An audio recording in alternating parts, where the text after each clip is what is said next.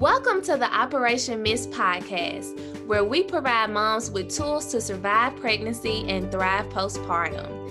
From healthcare providers and organizations to MIST Moms and moms who survive near death complications, each conversation will equip moms to have a safer motherhood journey, whether preparing for pregnancy, currently pregnant, or recovering postpartum. It is our sincere prayer that all women who listen will leave with a MIST mentality, one where she asks questions unashamedly so she can have what she needs to make an informed decision, where she has more trust in her body's design than she does in medical intervention, and where she allows her data to guide her lifestyle so she shows up to motherhood in her best health. Now, let's listen to today's episode.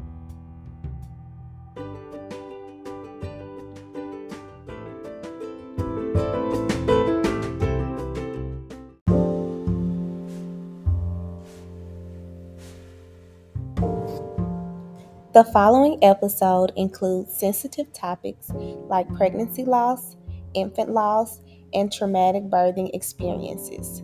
We advise that you take whatever measures needed to make yourself comfortable during our conversation. This may include listening with a loved one or pausing the audio to breathe and or reflect. If you rock with us, you'll see the rainbow at the end of the combo. Love you, listener.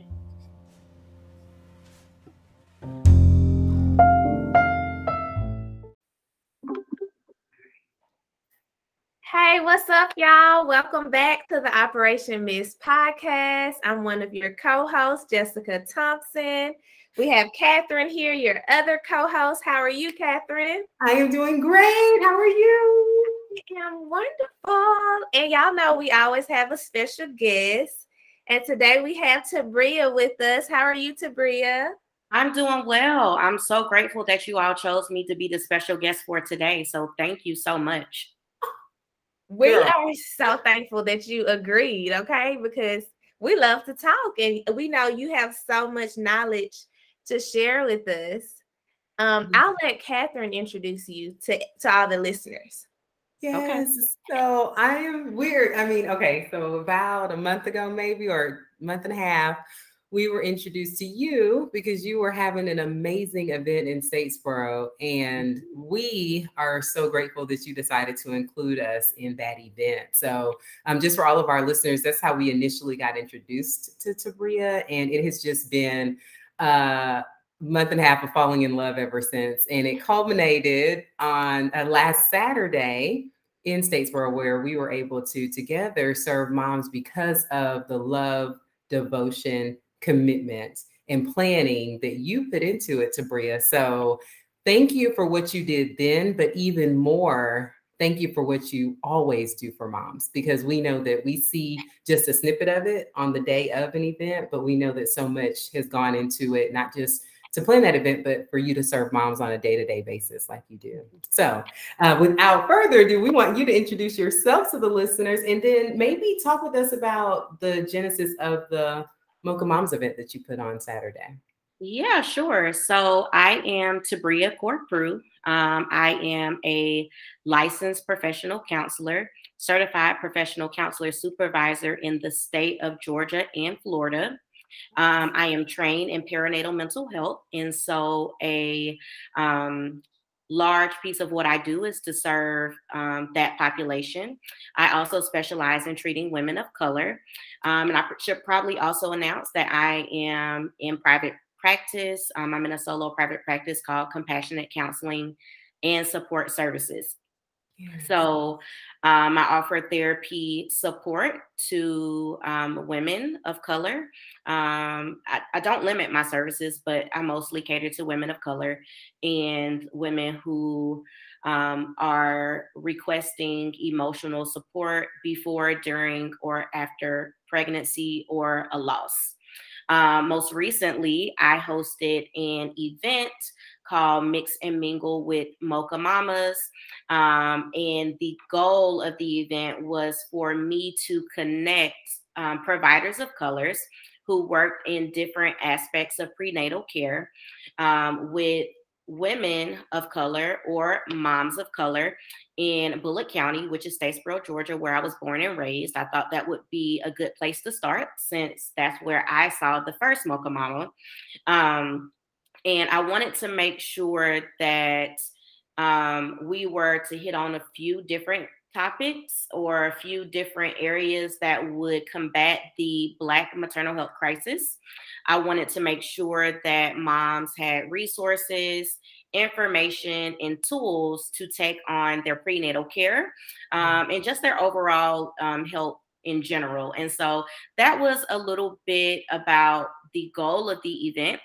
Um, it was set up in vendor style. I wanted to make sure that I that the that the moms who came in or the women that came in felt comfortable with the providers. I didn't want it to be like panel style where we were talking at them. I wanted to be very collaborative in nature because that's how I feel healthcare should be. I feel it should not just be the provider telling you what should be done. I think that um, your prenatal care should be very collaborative. Um, and so that was the environment that I wanted to cultivate is very collaborative, very comfortable. Um, and um, just very friendly, you know. And so I also wanted it to be where the providers looked a lot like the moms. Um, so that was Mix and Mingle with Mocha Mamas. That was year one, 2022. I'm hoping that I am able to host that um, around the state of Georgia each year. Um, I don't know if you all are aware, but Georgia is the number one state that is um, uh, at risk or has the highest maternal mortality rates. And so it's very important that we are able to connect with all of the moms of color and moms in general to provide these sorts of services and just to let them know that we're out here. Jessica, I'm like, this is Superwoman right here on our podcast. Yes. Wow. Yes. and it's so needed. And thank you for highlighting the poor maternal um, health rates in Georgia in particular because mm-hmm. it's a really big deal. And definitely mm-hmm. what you did with your event was a way to kind of bridge those gaps and to let moms know, especially moms of color, because we're disproportionately um, affected by those um, negative statistics, just to show yeah. them that there are providers like you who are on your side and willing to serve you. Mm-hmm. Mm-hmm. Yeah, definitely. And I was just going to say, I love how you gave the description of, of how you came up with creating that atmosphere, because even as providers, we felt special. I mean, you know how to make someone feel special. And I feel like with women, sometimes that makes all the difference in the world. There were women who talked with us about things that I think if the atmosphere were not the way you said it, that we would never have been able to address their issues. So mm-hmm. thank you for setting up the, the environment. We believe that in the body as well, what the environment is like matters. So that's why it matters what you eat and what you drink and how you sleep. And you have to create the environment, the best environment for a baby to thrive. So, um, but sometimes we don't know how to do that. Nobody tells us how to do that. So we're firm believers that you have to combine the advocacy with education and then the collaboration, making sure everybody who needs to be on the team is on the team. And that if we can do that, then we could make Georgia a little bit more safe mm-hmm. to, to give birth. Yeah, so, absolutely. Mm-hmm. Yeah. So, if you want to, we would love for you to talk with us about your birth experience, your birth experiences, because we know that you've had had a couple. So, please sure. go ahead and jump into your story. yeah, absolutely. Um, thank you for um, allowing me to share this in this space. So, I appreciate that. Um, I have two children. Um, the first child, his name is Jonah. He was a stillbirth born at 27 weeks. Um, and then the second child is Nova, Nova Grace, and she um, is uh, a little girl. And so um, the first experience was not the best experience for me. Um, I was a first time mom. Um, I chose, um, I was a, I was already doing therapy services. So I wasn't, you know, I wasn't uh like in college. You know, I had resources. I had I had I had resources, I had education, I had knowledge um, mm-hmm. and, and, information. And if I didn't have them, I had access to re- getting them or receiving them. Um, I chose my provider um, not really based on a lot of, I guess, necessarily good things. Um, he was a um, male provider who was not of color, um, which was fine because at that point, you know, it was just I took him, he was close to my job. If I had appointments, it would be easily, you know, I could easily assess um, the doctor's office and um, everything was fine, you know. Um, no health concerns, no health conditions, um, no issues with Jonah at all. Um, there was one weekend that I noticed he was not moving as much. And mm-hmm. so I felt it was just stress, you know, and I needed to maybe have something to eat or um, needed to drink something. And so I did. And then I still didn't feel anything. And so I just remember shaking them a little bit that morning. I decided to go into work because I had just had a baby shower at work. Um, they threw me one, surprised me one, which was awesome. Um, and then I was going to have one the upcoming week, a personal one. And so I just kind of shook him and I said, Don't you scare me. And so um, when I got to work, I was a part of a mom group who like had, you know, we were all going to give birth January 20 January 2020. So we, I was a part of a group and I kind of just something just told me just ask like if other moms are experiencing this and I just put in the group, you know, hey, um I haven't felt my baby move, you know, in like a day now, and I'm 27 weeks, and so what do I what do I do? And everybody is like, oh my gosh, you know, like you you need to call your doctor ASAP, like go to labor and delivery. And I'm like, okay. So I called my doctor, um, like the emergency line, because it was on a Saturday, and he was like, you know, everything's probably fine. Just go to labor delivery, have them you know, check and make sure everything is okay. And so I went to labor and delivery and I just start bawling because well i went to the emergency room but i start bawling because i knew something wasn't right. And um, i remember the receptionist saying like it's gonna be okay.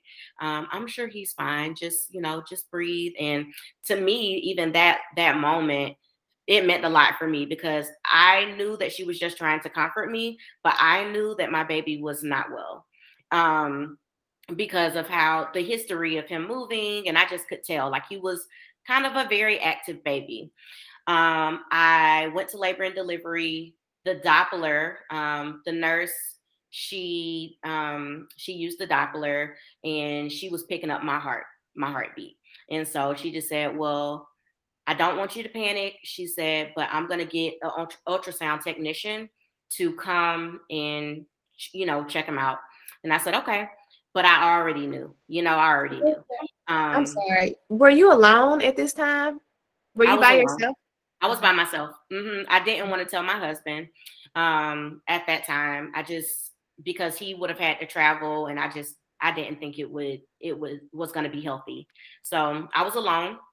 Um, my boss at that time she was at work too. We typically we didn't really work on Saturdays, but I was just coming to kind of um, brush up on a few notes and things like that. And she was there. So I had messaged her and I just told her, I'll be right back. I'm just going to run to the hospital.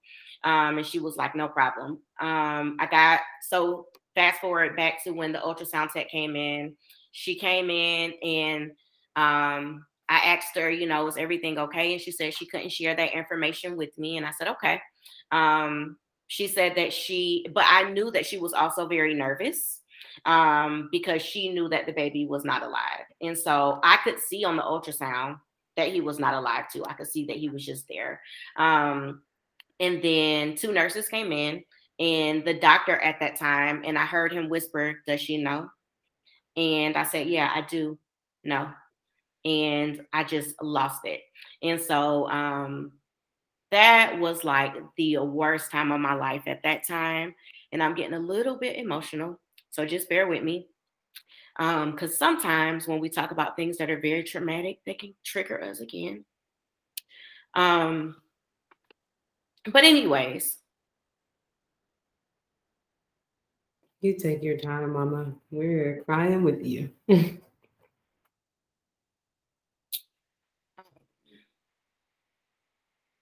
the nurse she um she just like walked me to the other room because I would have to give birth to him. And so um she said, Did you tell your husband? And I said, No, but I need to tell somebody. Um, I texted my boss and she was like, I'm on the way up there now, you know. Um, my the nurse at that time, she texted my husband and just said, Hey, can you come? And he and I, um, we never, I never told him what was wrong. He just looked at me and we just like lost it, you know. So um I gave vaginal birth um to Jonah on October the 23rd, which is also my um my anniversary. Me and my husband got we got married on that day um, to honor Jonah. So uh, uh, I gave vaginal birth. Um, a nurse um, and a student um, uh, delivered Jonah. Um, and the experience at the hospital was simply awful. And it was, I mean, I it was it was awful and i'll just tell you a little bit about it um, so first off my doctor was nowhere in sight i would have preferred that he was the one deliver jonah just because i mean like what's happening like what happened i'm not for sure how this came about but everything was fine. I just wanted to be sure that everything was okay with me and try to figure out what happened with him. Um, my doctor's explanation was you know sometimes these things just happen. Sometimes that you know they're not able to be explained. Um he like got the placenta like it was like dripping all over the place. Um they spelled jonah's name wrong on his um like birth certificate or death certificate. Um i didn't have anything so we didn't plan to have a baby so i had like no backpack no you know diapers or anything i asked could i get diapers they said no um, that I could not get additional diapers at that time. Um, we had family that wanted to come and visit, and it wasn't like a significant amount. It was just our immediate family, like my mom, my husband's mom, and our siblings, and they wouldn't allow them in. They were like being so nasty and rude to them.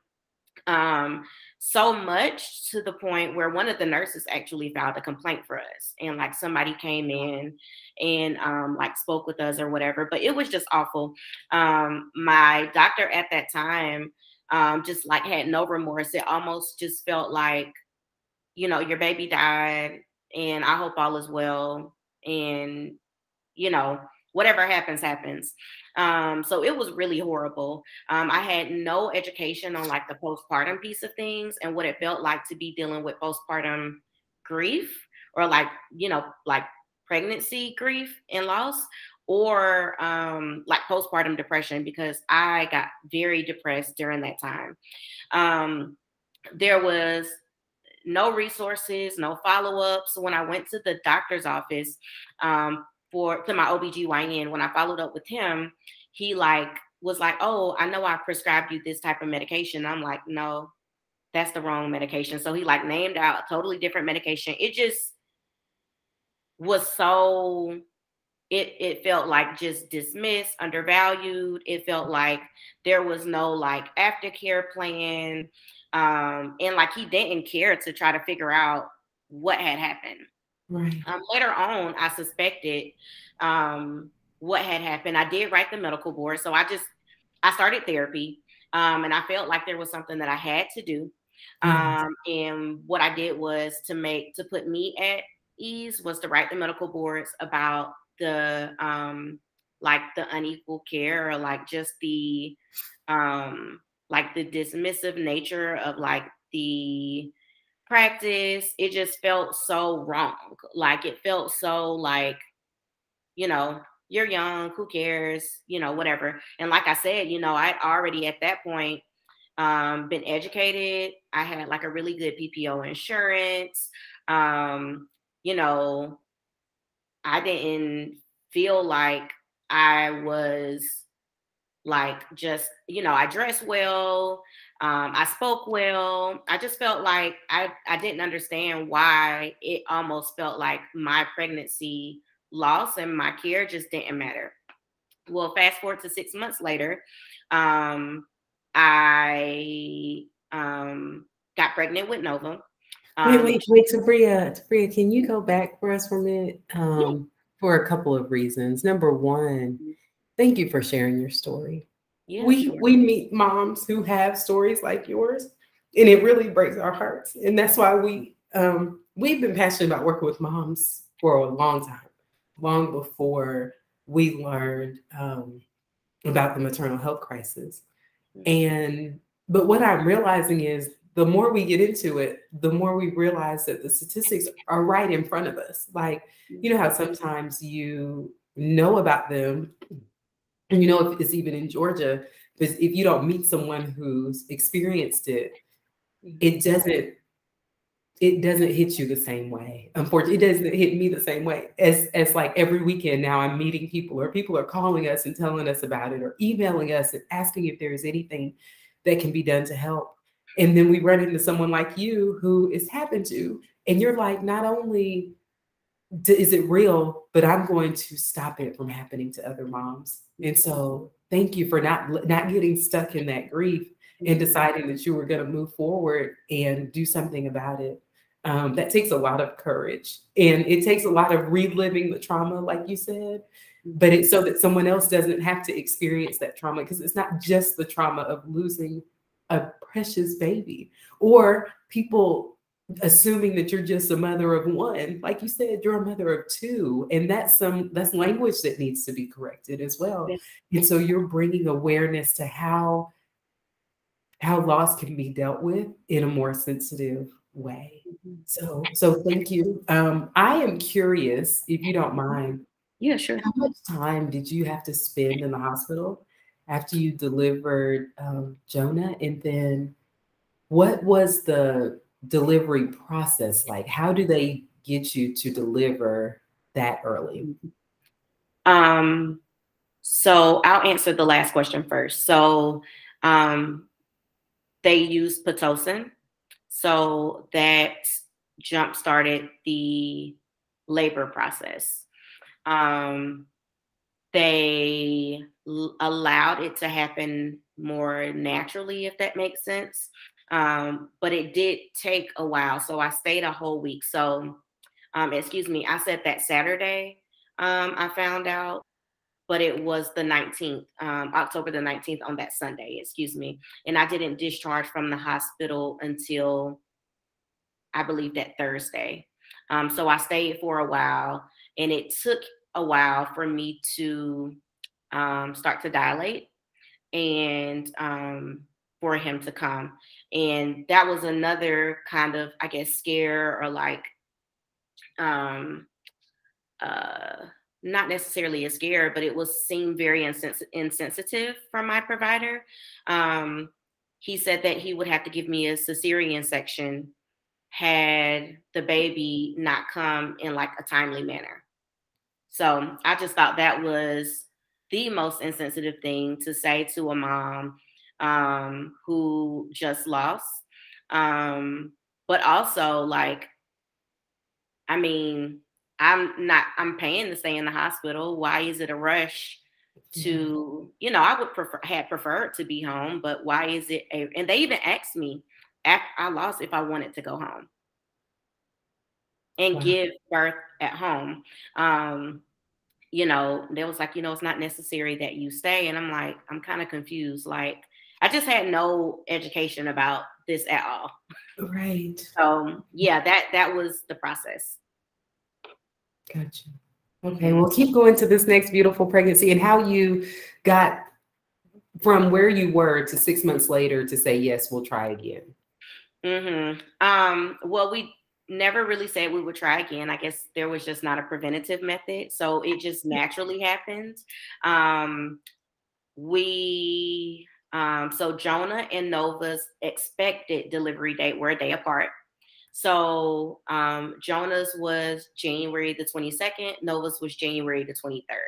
And while it is such a like beautiful moment, it caused a lot of anxiety for me um, every single week was the same exact week, you know. And so I had no, I still had no idea what had happened with Jonah. So I was very anxious about Nova. Um, I was going to a provider who it was a different provider. She was a female provider. She wasn't black, but she was of another ethnicity.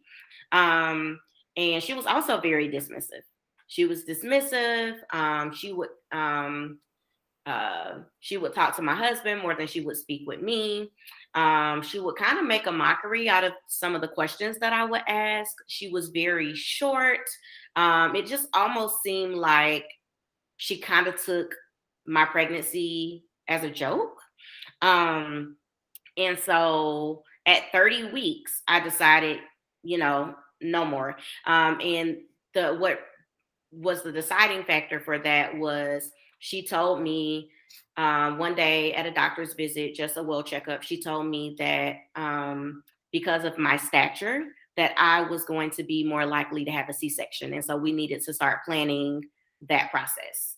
And so I was like, well, I know people personally that are much smaller than me and shorter than I am, and they've given birth to 10 pound babies. And so she was like, no, you know, that's more of a risk. And she asked me about my moms and my sis, my mom and my sisters, and what you know if they had children and how did they deliver.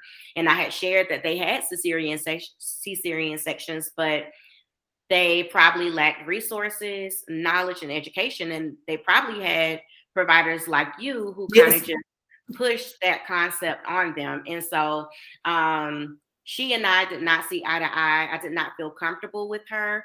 Um, and so I was on search for another provider who yes. I currently work very close knit with now. So she and I are um, we send each other clients all the time. Her name is Dr. Nikenji Jackson. She's an OBGYN here in Savannah, Georgia, and she's amazing. Um, and much like your response, it was hers was the same. Like she had no idea. She was like, you know, I'm not that good to be able to predict whether or not you have a C section, but we will try the vaginal birth and we'll do the best that we can. And um, she was so attentive. Um, they, I didn't know that I was diagnosed with um, like hypertension. Um, she never shared the provider before Dr. Jackson. She never shared that information with me, but it was in my notes that I had like high blood pressure, um, and I've never struggled with high blood pressure, but she never shared that information with me. Um, so uh, she also didn't see, she didn't deem me as high risk. Um, so when I met with Dr. Jackson, they did deem me as high risk. Um, one was because of my loss that I had experienced with Jonah. Um, and also because of the hypertension and being a woman of color. And so I was able to see a high risk OBGYN, Dr. Keisha Reddick, who I also work close knit with. Um, and she was so, I mean, Dr. Jackson and Dr. Reddick were awesome. They both are providers of color. Um, but she was able to sit down and I was able to share with her my experience. And she wanted to do further testing um, to see what could have possibly been the cause of me losing Jonah. Um, and so, anyways, Dr. Jackson, she was just, she was the best OBGYN. She literally was like, if you feel comfortable with coming in three times a week just so that you can feel safe, I'm okay with that. Like, you know, you can come in every day if you wanted to. And so um, she was awesome. They did take Nova a little bit early at 38 weeks because of my anxiety. So I did do an induction, but and I was aware that she wasn't ready, and I knew that I would possibly have a C-section. Um, I didn't didn't want to have one, but I knew that if it came down to it, you know, I, I was going to make sure my child was healthy. So um, Dr. Jackson, she came in and she did every induction method. We did the Foley ball, we did the Pitocin, we did the um, the Cervidil. We did all methods. She she was very patient. She was not in a rush. She even and she even asked me. She was like, "Hey, you can go home if you want to, and you can wait it out a little bit, and you can come back." And you know, I just felt like another provider would have never shared that information. They would have wanted to do a C-section right away, um, and she was not big on that at all. She was okay with me just waiting. Um, I did have to end up having a C-section and she did explain to me um, why, and I felt comfortable with her doing it, although it was kind of traumatic. I, you know, I had just been through all the methods. My last try was the, you know, the last induction method was the Pitocin. Um, I had just gotten like the epidural. So she was so gentle and she called me on the phone and she said, Hey, you're strong and you've tried everything for your baby, you know? And she said, right now her heart rate is dropping and we have to get her out now. And I'm on the way up there now. And so, um, she was absolutely amazing. She still is amazing. She um she was so knowledgeable, she was so gentle with me. She treated me like I was a part of. Um it was just an amazing experience and I transitioned um OBGYNs at 30 weeks. So I wasn't going to allow that last provider to give any, I wasn't going to allow her to do anything further with me. Um, mm. I didn't want her to maintain my treatment.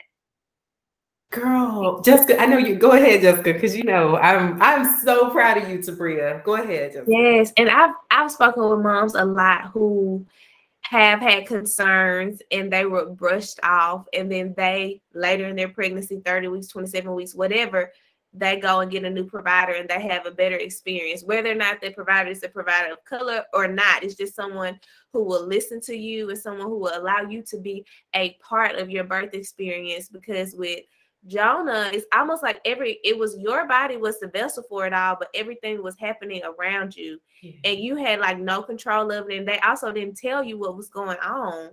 And oh my mm-hmm. gosh, that is so good that the second OBGYN was able to refer you to like a high risk OB because that should have been off top, especially mm-hmm. just because of your history and them not even knowing for sure how that even happened. Mm-hmm. But the mm-hmm. difference from those providers for people who are listening and thinking about maybe switching providers in their pregnancy is that you were an inquisitive patient. If mm-hmm. you're someone who's had a history like you did and you have some anxiety, you have questions. And a lot of times for providers, they don't like a lot of questions, especially questions that they mm. don't know mm-hmm. the answer to. Sure. And when they don't know the answer to it, they make you feel stupid for asking the question yep. because they feel stupid on the inside because they don't know the answer. Mm-hmm. Sure. But you went to another OB and you know to ask her about the C-section question, and she was just like, you know, I don't know if you'll have one. Maybe you will, maybe you're not. And that's the answer. Like sometimes the answer to a patient's question is I don't know. And that doesn't mean you're dumb. That's just what it is. They really I want somebody to tell me they don't know than to make me sound stupid for as- asking the question or to tell me a lie or to be rude to me. Yes. Um, yeah. that's that's a huge. It seems small, but that matters so much. If you have a provider that's willing to tell you, I don't know, but I'll refer you to a specialist. I don't know, but I'll try to find the answer. That's I don't know, but you can come every day. Look, yeah, if you don't watch my baby every day, I'm yeah, she was absolutely amazing. Like from the moment that she came in, I mean, her and her nurse practitioner, um, her name is Gwen. She also came in and they sat with me for hours, and they were just like, "What other questions do you have?" Like, we want to make you feel like this is the like we want that other experience to not I, we don't want your your next birth experience to be like that. And I mean, yeah. even though it wasn't necessary, it didn't necessarily go as I had planned it to go. It was way better than um, before. And I mean, I delivered a happy, healthy, beautiful, active baby girl. Um, and um, Jonah and Nova there were my driving forces to do the work that I do today with moms. So, yeah, yes. Now, a lot of moms are fearful of swapping providers at 30 weeks. So, some of them say, Yes, I'm not dealing with this. Even if mm-hmm. I can't mm-hmm. explain what it is, it doesn't feel right. So, I'm just going to swap. But other people at 30 weeks are fearful of doing it. Was it a hard transition or was it easy to get your information from one provider to the next? Well, it was it was not the easiest because I had no, I wanted a provider of color. And in this area, there were not many of them. Um, I wanted to um, be under the treatment of someone that I felt comfortable with. I was not comfortable with men um, because of the experience that I had with my first male OBGYN. Um, and then I just wanted someone who I felt I could really relate to and be honest with and be able to build trust with. I just, you know, so it was a it took me a couple of days before I was able to um, find someone. And I remember telling the um, person that answered the phone for Dr. Jackson's office, I said, You can tell her that I need her. And so she said, I'll be, I'll be sure to transfer that message. And I said, just let her know that I have to see her and that I need her. And so wow. um, that's just been that.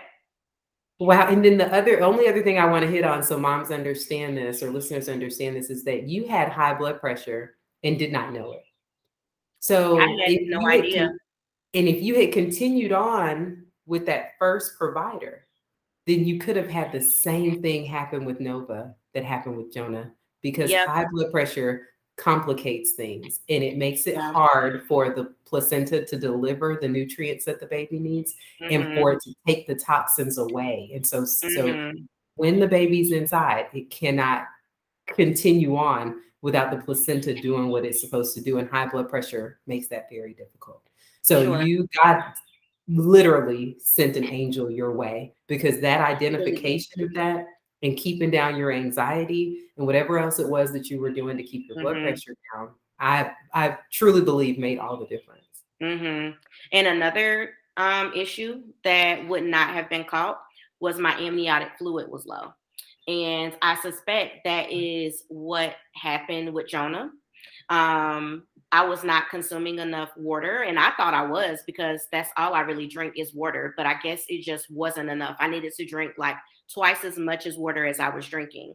And um, I was able to, so through my weekly visits, they would do ultrasounds every week. And they noticed that my amniotic fluid was low. And the doctor at that time, because I would see Dr. Jackson and another doctor um, named Dr. Terreo, who who he was a male, but it was it was different. I felt comfortable with him. Um, and he said that you need to increase your fluid by drinking double the water that you drink. He said, because you can't let it get as low as this number, or we will have to take the baby because she won't have enough fluid to be able to, for her cord to flow as it should. Yeah, so it um, keeps so, the pressure for our listeners. The amniotic fluid keeps the pressure off of the um, off of the umbilical cord so that oxygen can flow in and blood can flow in and the uh, toxins can flow out. And so for the first half of the pregnancy, how much water the mom consumes sets the amount of fluid that's in there. And then following that time period, then the baby's urine is what's keeping it, you know, keeping that fluid mm-hmm. level up. And so you have to continue to drink water so that you can mm-hmm. help anything that's not happening you know, on the inside. So I really, I'm so happy you brought that up because mm-hmm. people don't understand the importance of amniotic fluid. And if mm-hmm. they did, then they would drink more water. I really believe that. Mm-hmm. So thank yeah. you, Tabria.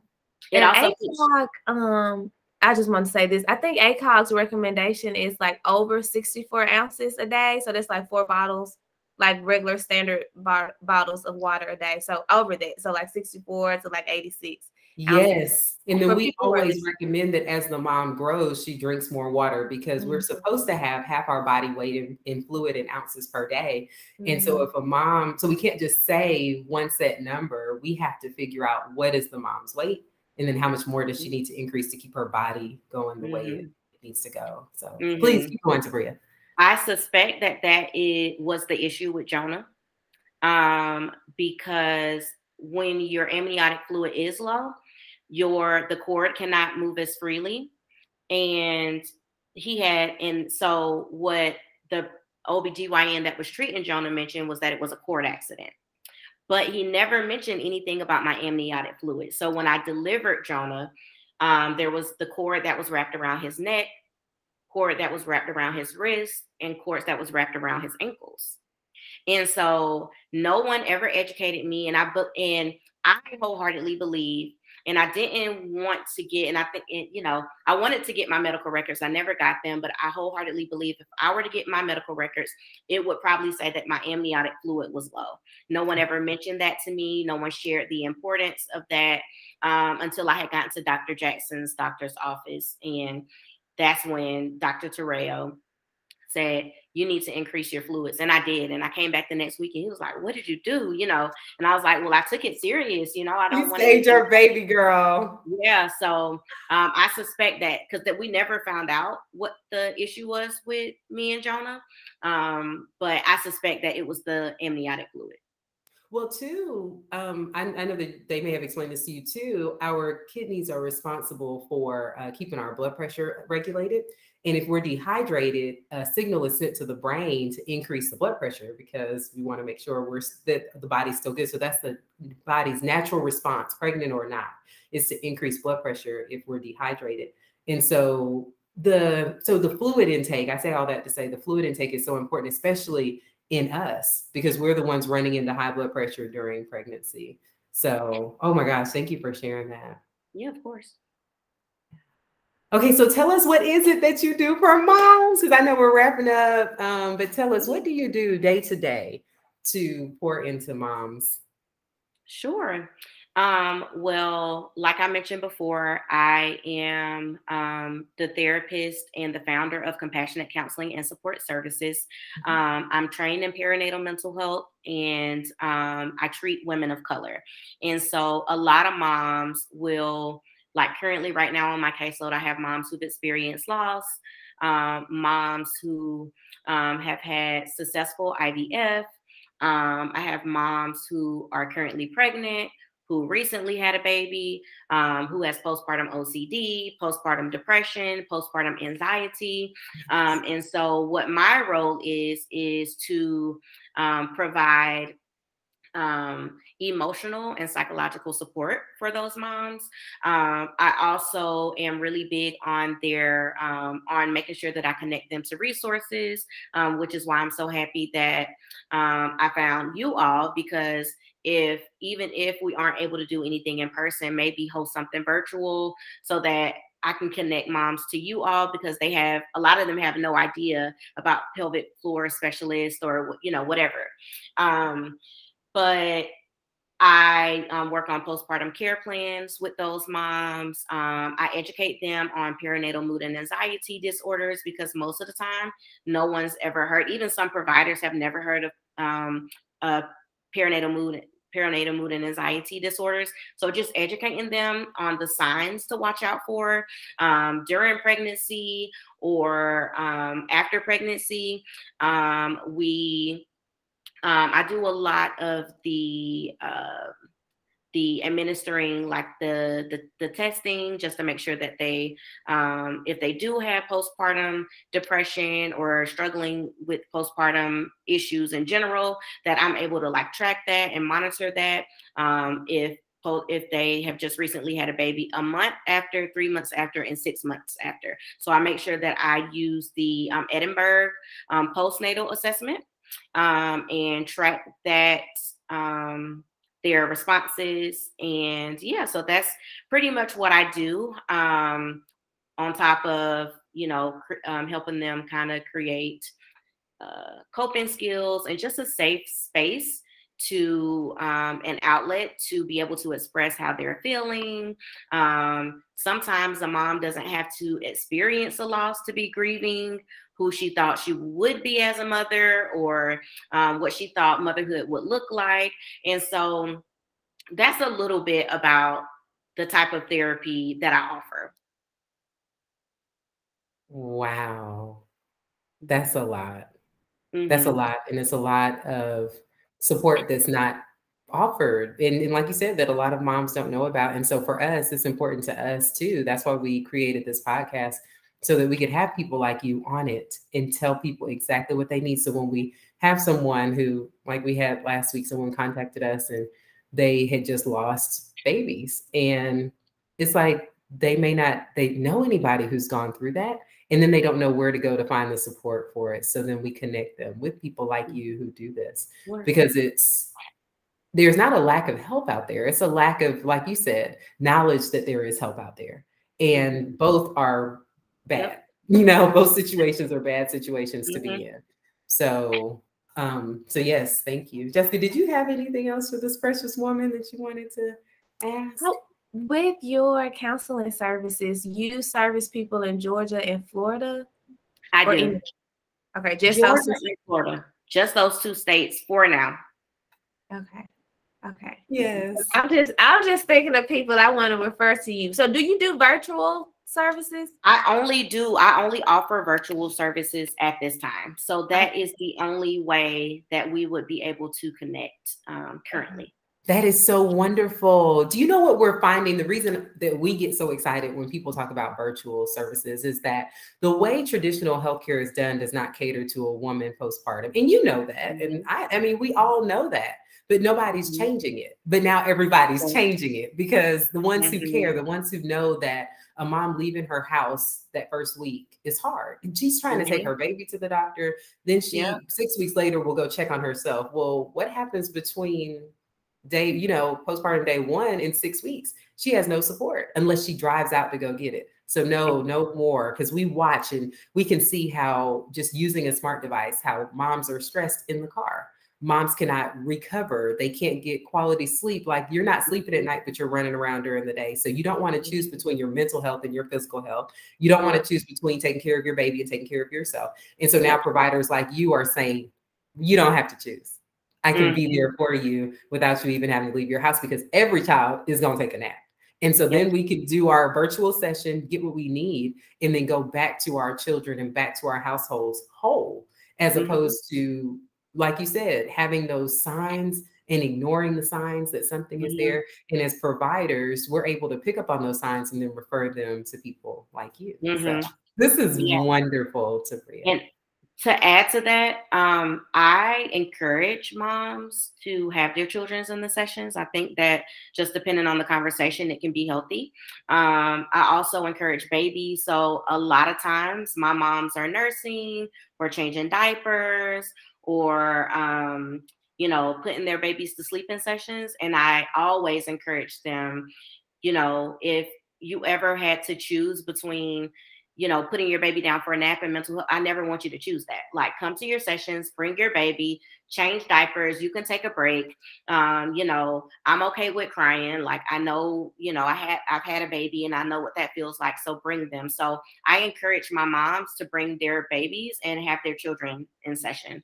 I don't mind that at all. Oh, I yes. love that because that's really decreasing the barriers because a lot of times women don't seek the care that they need, whether it's pelvic floor PT or counseling services, because of the hassle of trying to get to those appointments, especially if they have to take their kids. You know, mm-hmm. people get embarrassed and babies are crying and stuff like that. So thank you. Mm-hmm.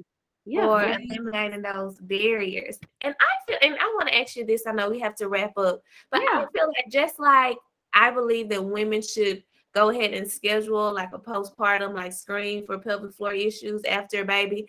I feel like they should schedule like a screening or a session for like counseling services and mental health issues as well.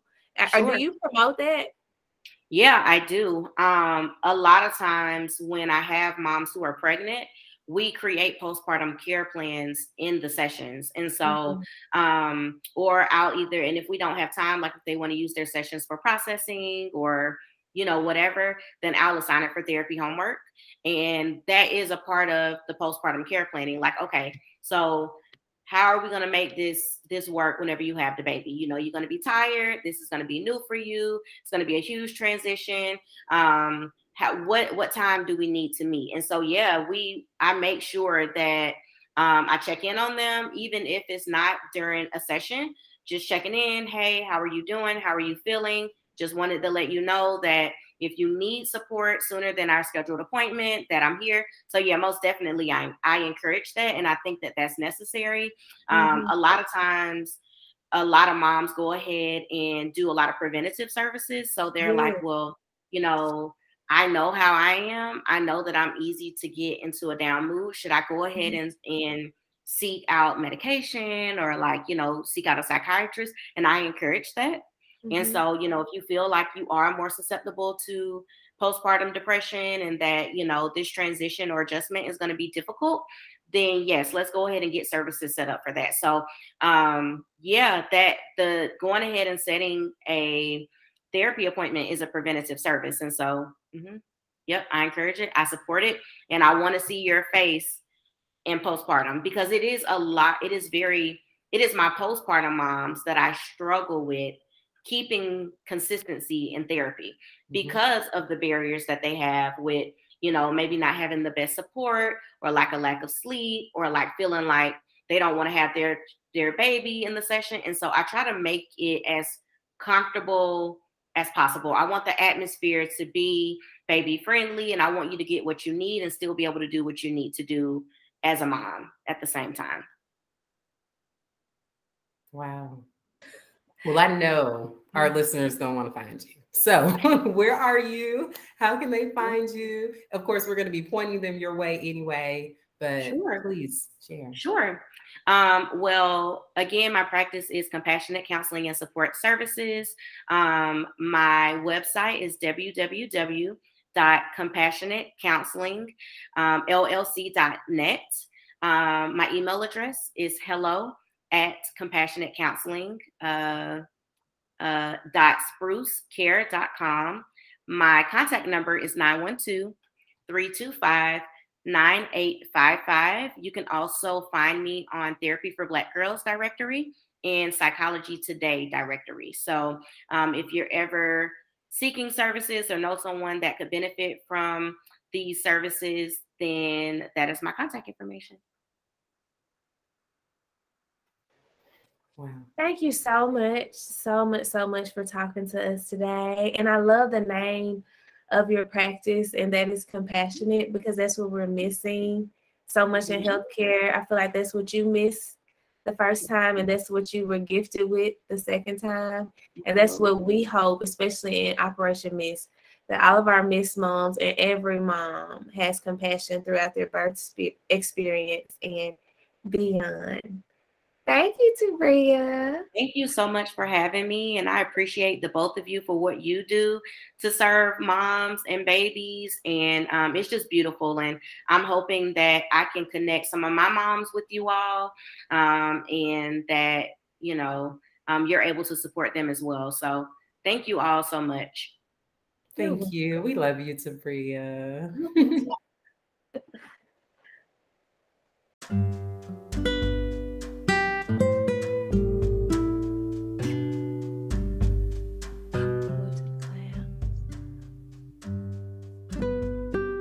Thank you for listening to the Operation MIST podcast.